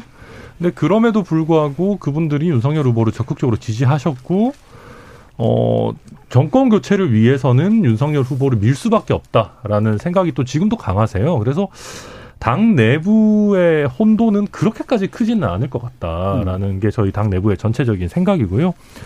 어 그리고 또 이제 당내 약간 개혁적인 뭐 애초에 이제 탄핵의 강을 건너야 된다라고 적극적으로 지, 뭐 얘기하고 탄핵에 대해서 적극적으로 사과했던 뭐 이준석 대표를 위시한 그런 분들 같은 경우에는 어 저희가 앞으로 뭐 탄핵이 부당했다 이런 얘기는 더욱 더 할 이유가 사실 없죠. 사실 박근혜 대통령이 네. 나왔기 때문에 그런 나오셨기 때문에 그런 면에서도 리스크가 좀 덜어진 게 아닌가. 그래서 저는 일주일 후의 상황만 저는 지켜보더라도 국민의힘 내부가 그렇게까지 복잡해질 리스크 요인은 별로 없을 것 같다라고 저희는 뭐 전망하고 있습니다. 예. 자, 일단은 이제 그 지금 소장님께 여쭤야 되는 건 여론은 네. 생각보다 괜찮은 것 같아요. 네. 음. 사면 관련해서 정식 문항으로 다룬 여론조사는 오늘 현재 여론조사 심의위원회 홈페이지에 올라 있는 것으로는 세 개입니다. 예. 말씀드리겠습니다. 우선 첫째, 제가 있는 곳이니까 먼저 네. 말할게요. 그러시죠. TBS 1회로 저희 예. 한국사회 여론연구소 조사에서 오늘 발표했는데요. 사면에 찬성한다 58 반올림한 겁니다. 숫자. 예. 반대 32. JTBC 조사는 찬성 40.5 반대 48. 여기는 반대가 유일하게 많습니다. 음. 모르겠다 11.5입니다. 참고로. 다음 CBS 의뢰로 서던 포스트 이건 어제 어제 발표됐죠. 사면에 찬성한다 59.8, 60 제일 높습니다. 반대 34.8. 특이하게도 찬반을 합치면 거의 99, 100에 육박합니다. 음. 모르겠음이 통상 5에서 7 정도 나오는데 여기는 아주 명확하게 갈렸습니다. 그리고 마지막으로 갤럽이 지난 11월 달에 이런 사면과는 무관하게 MB와 박근혜 둘 다를 사면하는 거에 대한 국민들 의견을 한번 물어봤습니다. 한달 네. 전입니다. 시점은. 찬성 44, 반대 48.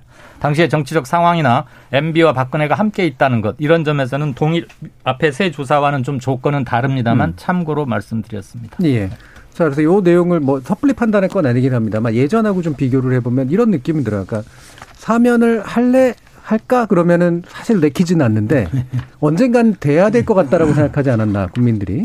그래서 이왕 딱 벌어진 거에 대해서는 그래 하긴 잘했어라고 얘기하는 쪽은 약간 더 가까워진 게 아닌가 이런 느낌이 있는데 제 느낌에 대해서 어떻게 생각했습니까? 그러니까 정확하게 보셨다고 봐요. 저도 바로 그 지점인데, 네. 그러니까 그 이재명 후보가 그 저는 워딩이 그렇다고 봐요. 그러니까 네. 이재명 후보가 뭐 그렇지만 뭐 이미 벌어진 일에서 내가 찬반을 논하면 무슨 음. 의미가 있겠습니까라고 얘기했는데 국민들 심리도 그런 것 같아요. 일단 일단 이명박 전 대통령과 분리가 된 데다가 일단 뭐 고령의 건강들 이런 네. 것들이 계속 노출이 되면서 대중에게 조금 좀 우호적인 정서적 상승을 좀 가져다 준 것 같고 그다음에 기본적으로 어쨌든 뭐 그 박근혜 전 대통령이 이제 그 어쨌든 감옥 수용 생활하면서 뭐 사실 밖에 뭐 건강 때문에 밖에 한 번도 나온 거 있었지 사실은 그 안에서도 크게 이제 무리가 없었다는 점 물론 이제 뭐 여, 여, 야권이 그러니까 여권이 얘기하는 뭐 사과 혹은 뭐 이런 탄핵에 대한 이제 입장 이런 얘기들은 제가 보기에 박근혜 전 대통령이 일단 이 문제는 역사의 판단에서 맡겨도 된다라는 네. 생각을 가진 분한테 그것을 강제적으로 요구한다는 건 사실은. 쉽, 예, 네. 쉽지 않은 거기 때문에 이 부분 논의를 뭐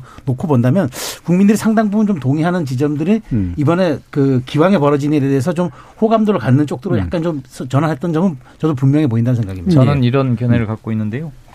누군가 그랬죠. 정치적 사면이다. 대통령 임기 말에. 정치적 사면이라는 워딩에 100% 동의합니다. 음. 그런데 그 정치적 효과는 의외로 크지 않을 것 같다는 생각을 하고 그 있습니다. 효과가 좋든 나쁘든. 네. 예. 좋든 나쁘든. 그리고 굳이 선거를 염두에 두고 생각한다면 이른바 진보 진영, 민주당 지지층보다는 윤석열 전통 지지층에게 좀 더 불씨 같은 걸 던질 수 있는 요소가 조금이라도 많지 않을까. 음. 즉 진보권 내부에서 이것 때문에 찬반 논란이 격렬하게 일어나고 거기서 정체성 논- 논란으로 번지고 예. 균열이 생기는 그렇게는 안 될 것 같고 음. 생긴다면 보수 진영에 좀 그러지 않을까 싶었는데 조금 전에 천하람 변호사 말씀 들으니까 음.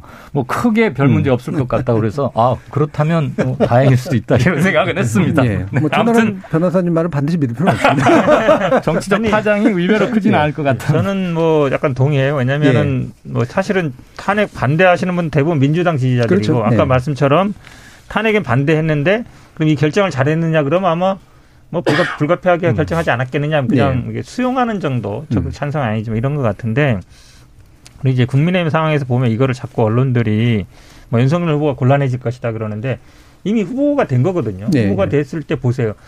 당원의 압도적인 지지로 됐어요. 여론의 지지로 된 게 아니라. 당원 지지라는 건 당연히 특히 60대, 70대 지지를 받아서 된 거잖아요. 그분들이 어찌 보면 예전에 박근혜 대통령을 만든 사람들이잖아요. 그러면 이제 극복한 거라 보고 지금 이제 뭐, 뭐 조원진이나 아니면 이런 분들 뭐, 뭐, 그당 있잖아요. 그런 우리 당, 공화당. 예, 우리 공화당 이런 분들이 뭐 막 얘기하는데 사실 지난 총선 때 어느 정도 나왔어요. 음. 이분들 계속 후보도 내고 따로 움직이지만 거의 사실은 나와서 움직이는 분들은 굉장히 많아요. 500명, 1000명씩 되지만 실제 투표로 갔을 때는 영향이 크지 않은 게 나오고 있거든요. 예, 예. 그렇게 본다 그러면 여든 야든 제가 보기에 정치적인 영향은 크지 않을 것 같습니다. 음. 뭐딱 한마디만 네. 제가 처반하면 아마 크진 않지만 그럼에도 불구하고 나올 때 출소할 때 그때 던지는 메시지가 어떤 내용인가는 한번 그렇죠. 변수가 변곡점이 될 것 같다는 생각이 들고요.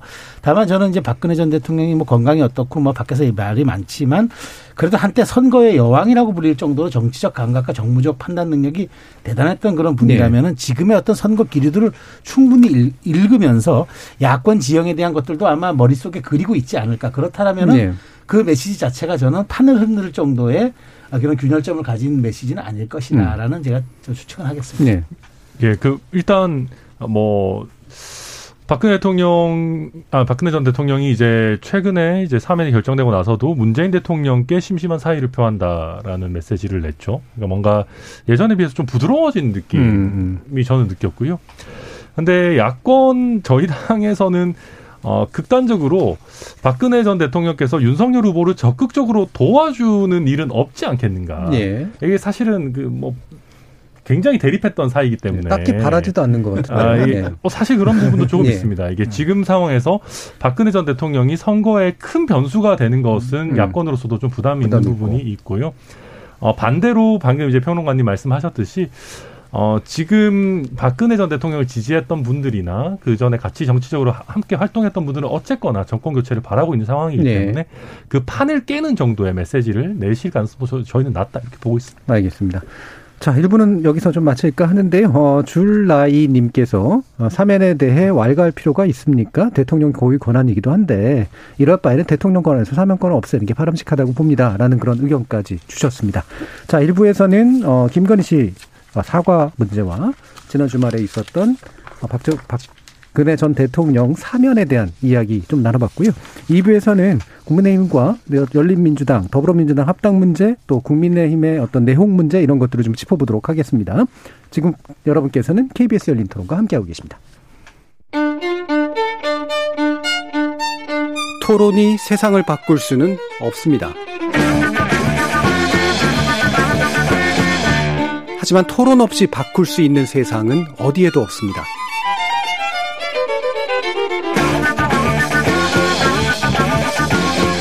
세상의 선한 변화를 갈망하는 당신. 정답이 아니라 질문의 힘을 믿는 당신. 우리 KBS 열린 토론에서 만납시다.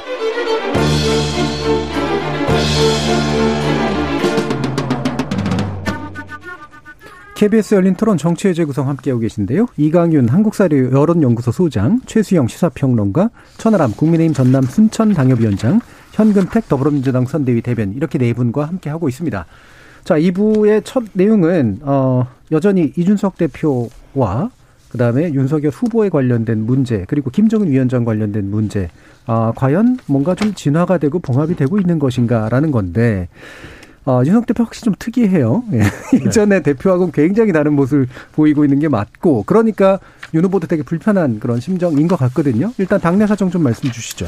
어, 네. 당내에서 좀 부글부글하고 있는 게 있습니다. 예. 실제로. 그, 어, 오늘도 초선 의원들끼리 초선 의원 총회 같은 걸 했는데 거기서도 윤석열 후보와 가까운 몇몇 초선 의원들이 이준석 대표의 의 거취를 또 논의해야 되는 것이 아니냐 하는 얘기까지 나왔다라고 하고요. 물론 거기서 어떤 결론이 나오지는 않았었습니다만은 어, 당내에서 어, 많은 분들이 어, 윤석열 후보 핵심 관계자에 대한 비판 내지는 선대위 운영에 대한 비판은 뭐 할 수 있다. 왜냐하면 음. 이준석 대표가 어, 본인이 본인의 의견을 뭐 대외적으로 밝히는 것에 적극적인 사람이라는 건 알고 있었으니까. 근데 어, 지난 주말에 그 윤석열 후보와 이재명 후보를 어, 이재명 후보가 조커인데 윤석열 후보가 배트맨이 아니라 뭔가 고담식 경찰국장 같은 느낌이다. 네. 그래서는 이기기 어렵다라는 음. 취지의 어떤 인터뷰를. 한 적이 음. 있었어요.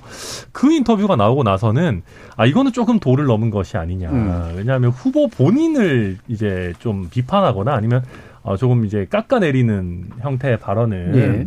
좀 부적절하다라는 내용이 당내에서 많이 좀 공감대를 얻고 있고요. 그래서 음.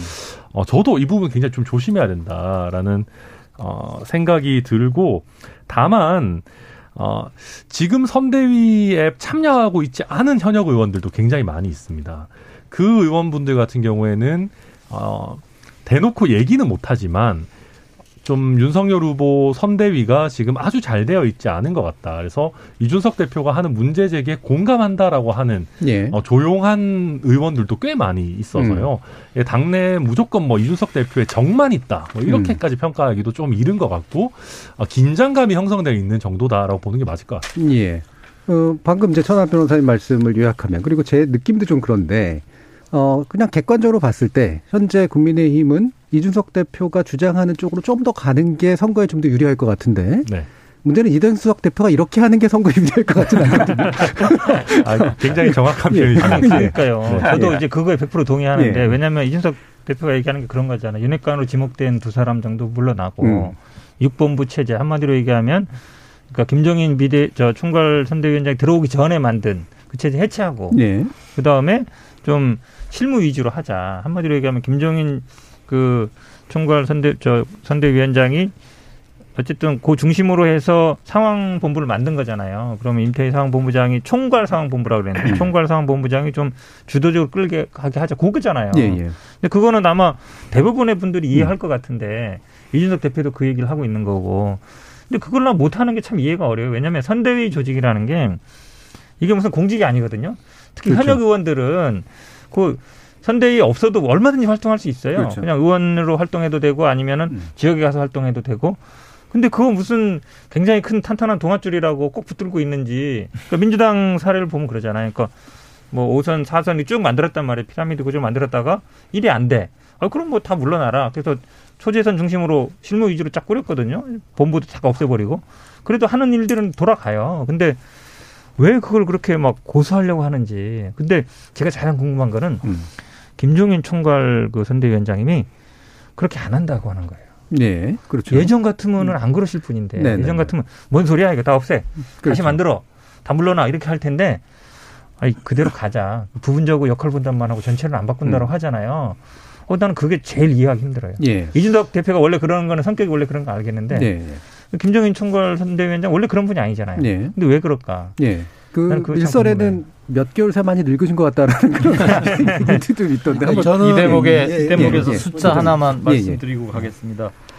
저는 지난 12월 3일 금요일 저녁에 울산에서 어느 고깃집에서 있었던 회동, 네. 봉합 회동, 그게 조그만 하나의 변곡점이 되지 않았나 싶고요. 맞습니다. 음. 그 이후로 다들 아시다시피 가족 문제 터졌고 일련의 사과 방식을 놓고 논란이 있었고 그런데 거기에 국민의힘 윤 후보에게는 본인 실언 전주 호남 방문했을 때 그리고 이준석 제2 파동이라고 할까요? 당내 갈등 이게 추가로 겹쳐졌습니다. 비슷한 시- 같은 시기에 이재명 후보에게는 그건 없었습니다. 음. 가족 문제 리스크까지는 같았고 그때 지지율 변화를 말씀드리겠습니다. 12월 3일로부터 오늘까지입니다. 네. 이재명 37.9에서 37.6, 0.3% 포인트 빠졌습니다.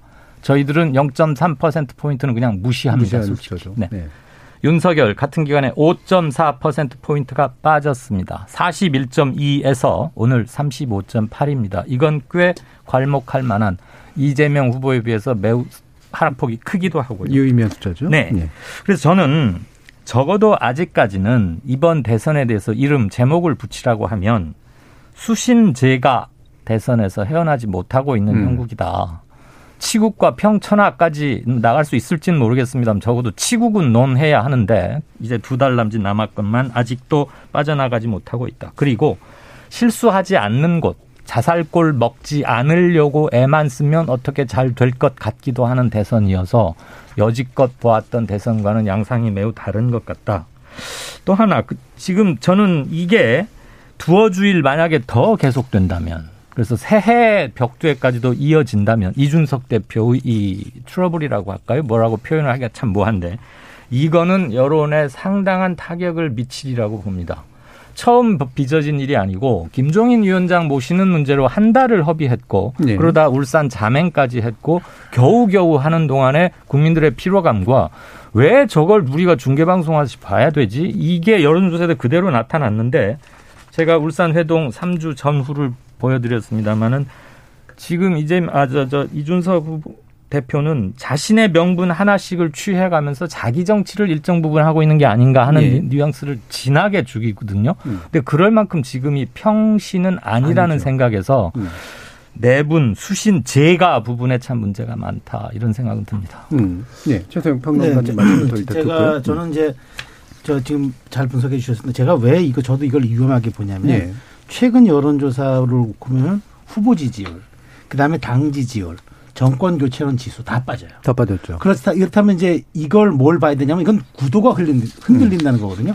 사실 인물에서는 약간 그렇지 않아도 약간 우보다는 열에 가깝지 않느냐는 얘기가 있었으니까 그건 뭐 정확한 데이터는 없으니까 자, 음. 그러면 그건 약간 그렇다고 보고 보합세라고 놓고 본다면은 압도적으로 여기 이끌고 갈수 있는 구도의 싸움은 정권 교체라는데 이 정권 교체는 최근 흔들려요. 그리고 당 지지율이 지금 빠지고 있다는 건 뭐냐면 잘 지적해 주셨습니다만 국민 피로감이에요. 네. 그러니까 이렇게, 이렇게 지금 굉장히 안 좋은 상황에서 이준석 대표가 이렇게 이제 마치 목리 부리듯이 한다. 자, 저는 이제 이겁니다. 제가 어느 방송에서 말씀드렸는데 이준석 대표가 저는 유령과 싸운다고 보고 있어요. 윤핵과는 사실 유령이에요. 그러니까 어찌 보면 이걸 유령으로 유령으로 만들지 않는다는 것은 이걸 실제하는 것으로 만들어서 후보랑 단판했으면 되는 문제인데 예. 이준석 대표가 유령으로 만들어 버리고 왜냐하면 이 저기 윤석열 후보가 그랬잖아요.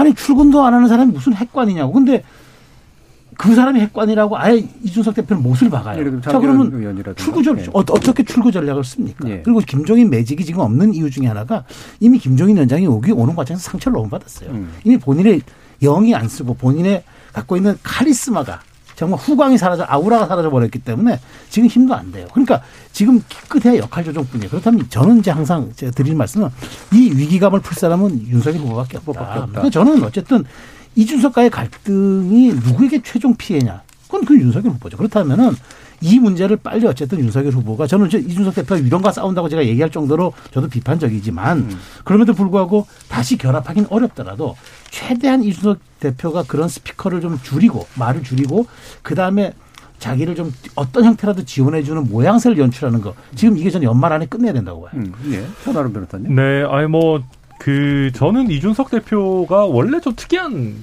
대표죠. 음. 그러니까 사실 저희가 전 그 대선 때 보면 대표가 누군지 기억도 잘 안 납니다. 저희가 뭐 2012년 대선 치를 때 황우여 대표 네, 그리고 뭐 죄송한 말씀이지만 지금 송영길 대표가 대표라는 것도 한참 지나면 저희 기억을 잘 못할 거예요. 근데 이준석 대표는 후보와 독자적인 팬덤을 가지고 있는 사실 예. 어뭐 대표고 또 캐릭터 자체도 굉장히 많이 다르죠. 근데 이게 어떻게 보면 굉장히 보완적이고 굉장히 큰 무기가 될 수 있는 조합인데 지금 현재 그러지 못하고 있는 게 뭐 저도 좀 안타깝고요. 다만 이준석 대표 입장에서는 어, 그런 얘기를 합니다. 아, 이게 물론 대선 이기고 이런 것도 중요하죠. 중요하지만 자기가 박근혜 대통령 때 호가호위하는 사람들 을 그때 정말 명확하게 자기가 비판하거나 하지 못해서 우리 당이 암흑기로 가지 않았느냐 해서 지금 후보 옆에서 어, 선거전도 어렵게 하고 더 나아가서는 당을 이상한 방향으로 뭔가 과거의 형태로 끌고 가려고 하는 사람들은 막는 게 어, 대선만큼이나 중요하다라는 약간의 생각을 가지고 있는 것 같고 예. 네, 그런 면에서 어, 우리도 아마 이, 많이 공감하시겠지만 이준석 대표가 하는 얘기가 사실 틀린 얘기는 많지는 않아요. 근데 그걸 하는 방식이나 지금 대선판에 이게 도움이 되느냐 하는 부분인 건데 그거는 이제 최수영 평론가님 말씀하신 것처럼 어, 결국은 후보가 이 얘기를 이준석 대표가 언론에다 대고 할 필요가 없게끔 좀 만들어줄 필요는 있다. 저도 그런 부분은 예. 좀 공감이 됩니다. 그걸 저도- 누가 어떻게 만들어줄 수 아니, 그러니까 있을지. 결국은 그걸 만들 사람은 한 사람밖에 한 사람, 없는 한 거죠. 그러니까 후보밖에 한 없는. 거예요. 네. 근데 후보가 후보 어떤 윤석열 후보가 보세요. 홍준표, 유승민 아직 못, 구- 못 잡고 있잖아요. 하다못해 그냥 선대위에 와서 사진이라도 한번 찍고 밥이라도 한번 못 먹고 있거든요. 그건 뭐냐면 아쉬운 건 후보예요. 이 사람 이분들은 본인들이 정치를 해왔기 때문에 굳이 뭐 한 번 전화했는데 안 받고 그 정도 안 움직이거든요. 선거 해본 분들은 다 알아요. 얼마나 절실하게 집 앞에 가서 진짜 예. 몇 시간 기다려도 만나줄까 말까거든요. 근데 그렇게 제가 보기엔 안 하는 것 같아요. 음. 홍준표 의원도 그렇고 유승민 전 의원도 그렇고 사실 안 들어왔잖아요. 예. 그건 후보가 계속 하는 수밖에 없어요. 이준석 대표도 마찬가지예요. 지금 말씀처럼 지난번에 조수진 최고하고 붙었을 때 어, 민주주의다. 그럼 니들끼리 알아서 하라는 얘기잖아요. 후보가 정리를 해줘야죠. 아니 조수진 최고 그러시면 안 됩니다. 하라고 했으면 정리되는 문제거든요. 안 하고 있잖아요. 그 다음에도 이준석 대표 얘기하는 거 보면 전화도 안 왔다라는 거잖아요. 그러면 소통을 안 하는 거거든요. 그럼 윤석열 후보가 별 아쉬움이 없는 게 아닌가. 그러니까 정치력의 문제는 물론 경험이 없으니까 그럴 수도 있지만 선거 기간에는요 후보가 전화라도 한번 하고 아쉬운 얘기하고 할 수밖에 없어요. 다른 사람들은 다들 후보가 하는 거 보고서 움직이거든요. 예. 근데 후보가 예를 들어서 홍준표 대표한테도 약간 대면 대면 이준석 대표한테도 대면 대면 하면 밑에 참모들이 아무리 가서 아유 대표님 그게 아닙니다. 아무리 얘기해도 어 후보는 뭐래? 그 물어보거든요 당연히 어예 알겠습니다 전화하라고 할게요 전화 안 와. 그러면 소통이 안 되는 거예요. 그러니까 제가 보기에는 아직 정치를 모르는 것도 있지만 이 정치력, 리더십 자체에 저는 약간 문제가 있다라고 봐요. 예. 혹시 말이에요. 네. 우문일 우문 네네. 말씀 들어보니까 우문이 거의 확실한데 음. 그래도 하나 질문 드리고 싶어요. 지난번 울산 사태 파동 났을 때도 그렇고 김종인 대표를 그 양반 하다가 김 박사까지 호칭 이렇게 왔다 갔다 했지만 굳이 나 윤석열은 김종인 또는 이준석 뭐 없이도 정권 교체 심리와 나의 독특한 비전이나 공정 이 브랜드로 헤쳐나갈 수 있다라고 생각하고 있는 거 아닐까요? 아니, 그런 얘기도 많이 있었죠. 왜냐면 실제로 질문이 성립되는데요. 예. 네? 질문이 성립됩니다. 아니, 지금 그렇게 보- 그러니까 그렇게 보실 수 이준석 있어요. 대표한테 오늘 그러잖아요. 또 세 분이 티키타카라고 계시니까 평론가처럼 논평 텔레비전에 가서 예, 그런 거 예. 하고 있지 마라. 네. 네. 그런 마인드셋이 없으면 나올 수 없는 행동들이 많죠. 네. 그러니까 근데 오늘 또 재밌는 거는 그렇게 평론가처럼 하지 마라라는 얘기는 이준석 대표를 겨냥한 게 아니라고 또 어, 의원을 시켜서 이준석 대표에게 아, 얘기를? 했답니다. 예. 이준석 대표를 겨냥한 건 아니다. 그래서 누구를 그냥 그래? 그래서 홍준표 전게 아닌가라는 에이, 설이 또 그건 뭐 그거야 아닌 거야. 나오고 아, 홍준표야 뭐 뭐. 어쨌거나 예. 청문 홍답에서 계속 해왔던 거 계속 하는 건데 뭐. 그게 뭐 어쨌거나 그게 뭐뭐그 사실 여부를 차치하고 어, 저는 주변에서 그런 조언을 하는 사람들은 있을 거라고 봅니다. 음. 어, 뭐 정권 교체 여론이 높으니 음. 그냥 이대로 경선 때 했던 것대로만 밀고 가서 됩니다라고 하는 어, 부분이 있다고 보는데, 근데 저는 그게 참 좀, 뭐, 윤석열 후보의 머릿속에 제가 들어가 본 건 아니니까, 그렇습니다만은, 결국은 울산 해동에도 윤석 대표와 김종인 위원장의 어, 가치를 본인도 느꼈기 때문에 울산까지 차를 타고 내려간 거였거든요. 근데 아마 제 생각에는 윤석열 후보도 이준석 대표 같은 캐릭터에 적응하는데 시간이 좀 필요한 것 같긴 합니다. 예. 이게 사실 저희 당 내에서도 적응 잘 못한 사람 많거든요. 근데 그러니까 이게 뭐 세대 차이가 어느 정도 있을 네. 수도 있고 예. 뭔가 뭐 그렇기 때문에 근데 저는 다만 국민의힘의 승리를 바란 사람으로서 이게 양쪽이 빨리 좀 직접적으로 소통이 돼야 되는데 음. 그런 부분이 좀 부족한 것 같아서 천 변호사님이 같습니다. 아주 중요한 얘기를 했는데 이제 경선 때처럼 왜냐하면 윤석열 후보는 정치를 처음 한 거잖아요. 처음 들어왔을 때 당에 와서 관계를 맺은 사람들이 있어요. 시- 지금 소위 말하는 이제 윤핵관을 칭하는 사람들이 음. 그런 사람들이잖아요. 그 사람들과 같이 해서 처음으로 승리를 맛본 거예요. 선거에서. 사실은 어려운 선거였거든요. 근데 그거에 대한 걸 사실은 깨야 돼요. 네. 본선 왜냐면 여론에서 졌거든요. 당원에서 이기고 만약에 반대였으면 그래 가도 되는데 음. 그게 아니었기 때문에 근데 당원들 투표하는 게 아니거든요. 근데 그거에서 깨지 못하는 게 난 참 이해하기 어려워. 요 예. 그러니까 네. 저뭐 여기서 말씀드리면 지금 저기 천하는 변호사 얘기한 대로 지금 유석 그 대표가 좀 약간 독특한 캐릭터. 그런데 그, 바- 그 적응하다 보면 시장 문 닫습니다. 음. 그 시장 문 닫으면 그다음 적응하면 안 되잖아요. 저는 예. 지금 윤 후보가 그런 생각 할 수도 있어요. 승리의 음. 기억을 가지고 그렇지만 이준석, 김준, 김종인 입장에서 놓고 보는 건 그 쉽게 이길 선거는 그렇게 어렵게 이겼다고 보는 사람들도 있어요. 음. 경선에서. 그렇다면 지금 더더군다나 윤석열을 떠받쳤던 정권 지지율, 아니, 그러니까 정권 교체론이 흔들린다. 이거는 윤석열의 당위성이 흔들린다는 얘기가 똑같거든요. 네. 뒤집어, 뒤집어 얘기하면 그건 그건 위기의 적신호죠. 그렇다면 위기를 위기로 인식할 때 비로소 대안이 나오는데 지금 저는 그런 시기라고 봐요. 그런 지금 절, 절체절명의 시기라고 봅니다. 알겠습니다. 자, 이게 재밌어서 제가 계속 얘기는 했습니다만 또 민주당 얘기를 해야죠. 어, 일단은 두 가지 이슈입니다. 하나는 어, 열린민주당과의 합당 드디어 이제 진행이 되, 되고요. 이게 이제 어느 정도까지 플러스 효과가 있을까라고 하는 것과 그 다음에 어, 아무래도 민주당 쪽이 또 송영길 대표의 발언이라는 것 등을 통해서 실제로 관련이 있는지는 모르겠습니다만 외연 확장을 하려는 듯한 모양새가 더 많이 보이는 건 사실인 것 같아요. 예를 들면 어, 윤석열 후보 쪽은 새시대 준비위원회 쪽에서 뭔가 뭐 텐트를 좀 크게 치겠다 정도의 모습인데 실제로 당이나 후보하고의 어떤 관련성이 높은 언급들을 하고 있는 건 적어도 민주당 쪽이 일단 좀 더 많아 보이, 보여서 이게 정말 어느, 어느 정도까지 진심이 담겨져 있는 것인지 예, 두 가지를 일단 질문을 드리고 싶거든요. 먼저 황교태 변호사 말씀 주시죠. 정치에서 뭐 진심이라보다는 지금은 뭐 선거에 이기는 게 어찌 보면 네. 최대의 목표고요. 당연히 이제 열린민주당에 기대하는 거는 정치 개혁입니다. 지금 여러 가지 뭐 나오지만 삼선 금지라든지 아니면 뭐 그게 가장 크고요. 그다음에 비례대표 공천 어떻게 할 거냐 이런 문제들도 있습니다. 물론 뭐 부동산 감독 기구 이런 거 다 있지만 그런 거보다 정치 개혁에 좀 매개체가 됐으면 좋겠다. 근데 그거는 정의당하고도 좀 관련돼 있어요. 음. 정의당하고도 결국은 사이가 틀어진 게 지난번 총선 때 이제 위성정당 만들고 네. 이러면서 틀어진 거잖아요. 우리가 맨날 얘기하지만 이제 연동형 비례제 어떻게 할 거냐 이런 문제랑 정치 개혁의 문제라서 뭐 저는 정의당도 열려 있다고 보고 최근에 주목할 거는 이제 안철수 대표와의 관계를 송영길 대표가 계속 얘기하고 있다는 음. 것이거든요. 그러니까 염두에 두고 있는 거죠. 당 대표가 얘기하고 있는 거니까. 그러니까 뭐 듣기도 뭐, 뭐 모르겠습니다. 어떤 식으로 소통하는지 모르겠지만 그래도 어 그 전 같으면 지난번 지금까지 한 네 번 다섯 번 선거에서는 안철수 대표는 당연히 야당 당연히 야당과 단일화할 것이다 전제를 했던 건데 염두에 둔다는 게 달라진 거죠. 그러니까 김종인, 이준석 어, 이런 분들은 김종인 총괄이나 이준석 대표는 대표 안 할 것 같다. 그래도 윤석열 후보가 또 정치력을 발휘해서 단일화에 또 주도적 같지도 않고 그리고 이준석 대표는 아마 극렬 반대할 거예요. 그 지는 방법이다 할 거니까. 그렇다 그러면 안철수 대표가 여당하고도 할 수 있는 가능성이 열리는 거거든요. 공간이 네. 열리는 거라서 저는 뭐 염두에 두고 있고 저희 당내에서나 지금 선대에서도 이런 얘기를 하면 아 당연히 우리 할 수 있다.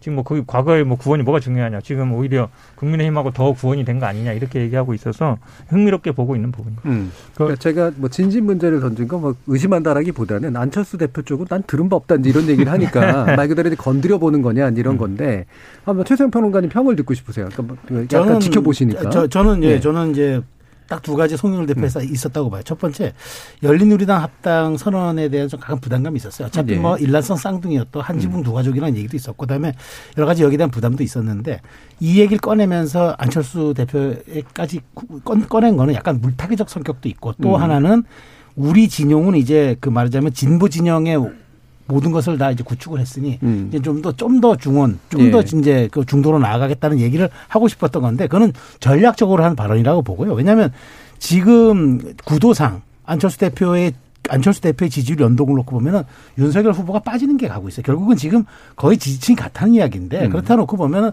송영길 대표의 이야기는 사실은 이제 저는 물타기용 혹은 예. 그다음에 그것을 바탕으로 해서 조금 더 민주당이 나아갈 지점들을 대중에게 좀 보여지려는 세일즈용으로 저는 사실 분석합니다. 예.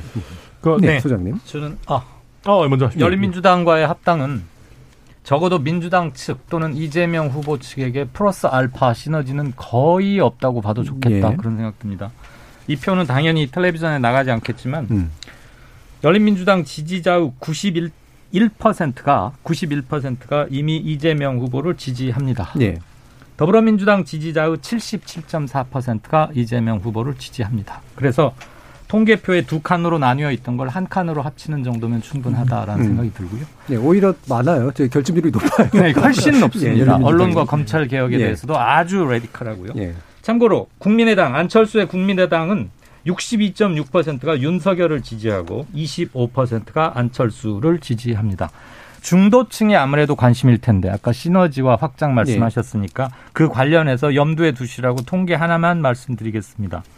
12월 13일 가족 리스크가 불거진 이후 지금까지의 두 주일 동안의 변화입니다.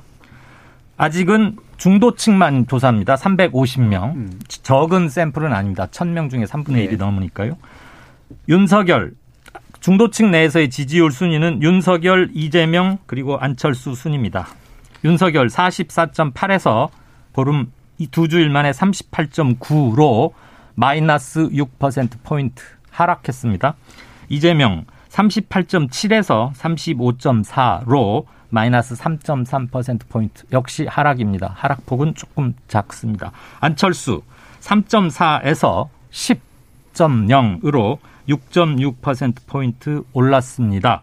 3.4%의 지지율을 보이던 사람이 불과 두 주일 만에 자기 몸집 원래의 몸집보다 컸던 음. 10%로 됐습니다. 물론 안철수 지지 샘플은 그렇게 높지는 않습니다만 중도층 350명이면 최소한의 의미나 정확성은 우리가 평가할 수 있는 숫자인데 두 주일 만에 이렇게 올랐다는 건 가족 문제와 당 리스크, 누구 집 나가고 다리로 찾아다니고 이런 것들에 아, 저게 정권 교체 제일 가능할까? 그래서 일시적으로 옮겨간 사람들 충분히 추론은 가능한데 그만큼 여론의 현재 추이는 안 좋다는 것은 충분히 유추할 수 있다고 봅니다. 예. 네, 천하람 네. 어, 우선 열린민주당이 최근에 뭐 삼선 초과 제안한다 해서 개혁 막 얘기하는데 이거는 뭐 사실은 그냥 화장하는 거 아닌가 하는 생각이 화장. 들어요. 그러니까 음. 일반 중도층에서 뭐 저희 당 지지층 말할 것도 없고 보기에 열린민주당의 이미지는 그냥 조국 수호당이 저는 제일 크다라고 보이고요.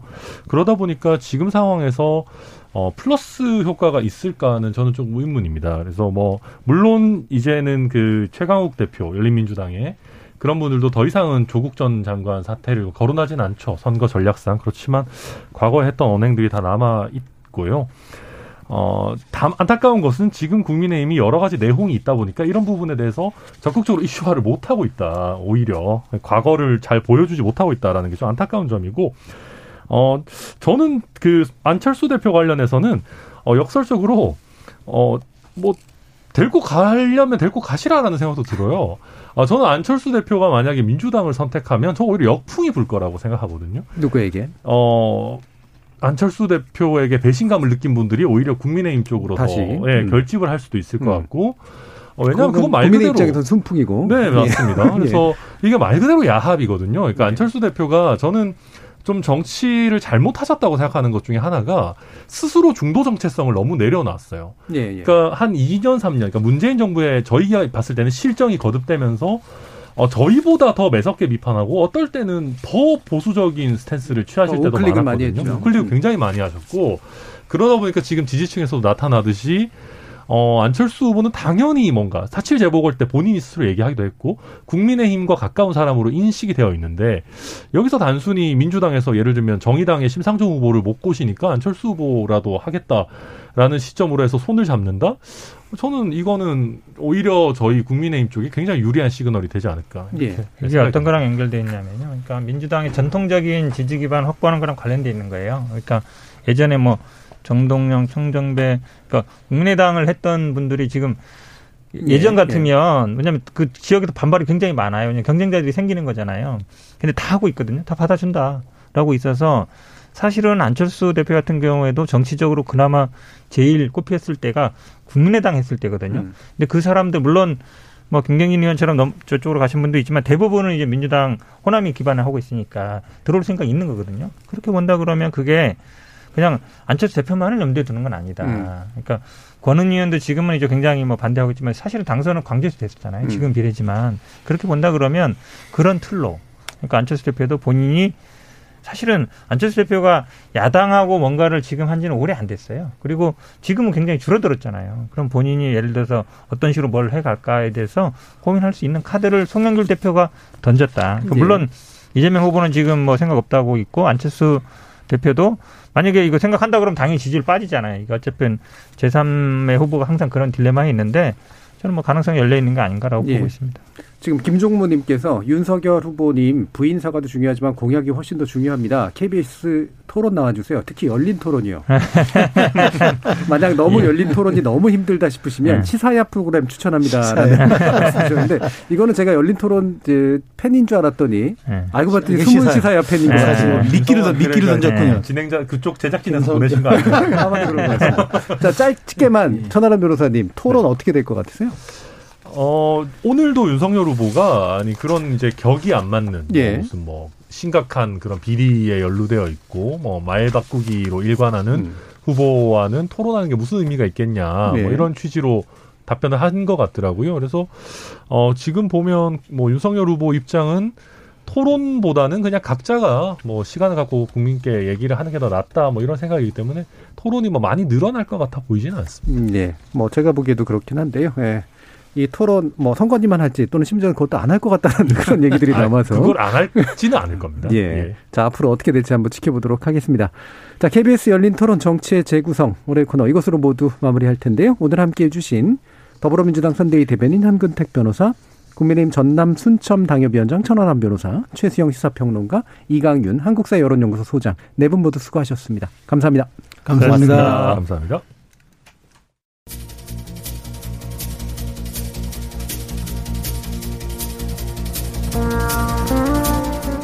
한국 정치에서 아니 한국 사회에서 사과는 매우 중요한 사회적 행위에 해당합니다. 공적으로든 사적으로든 사과라는 게 드물게 이루어지는 해외와 비교해 볼 때 한국에선 사과해야 할 상황이 자주 발생하고 그때 적절한 형식과 내용으로 사과를 했는가 면밀히 따지곤 합니다. 누가 언제 어떤 태도로 사과를 수행했는가 그렇게 해서 그는 인정해야 될 잘못이 무엇인지 그것이 사과를 받아야 할 이들의 이익과 감정을 어떻게 침해했는지 그리고 이를 교정하기 위해선 어떤 후속 작업이 필요한지를 제대로 얘기했는가라고 사과를 받는 이들이 뭔가 부족함을 느끼고 마음이 충분히 움직이지 않는다면 이 가운데 어디에선가 문제가 발생하고 있다는 것이겠죠. 저는 내일 저녁 7시 20분에 다시 찾아뵙겠습니다. 지금까지 KBS 열린 토론 정준이었습니다.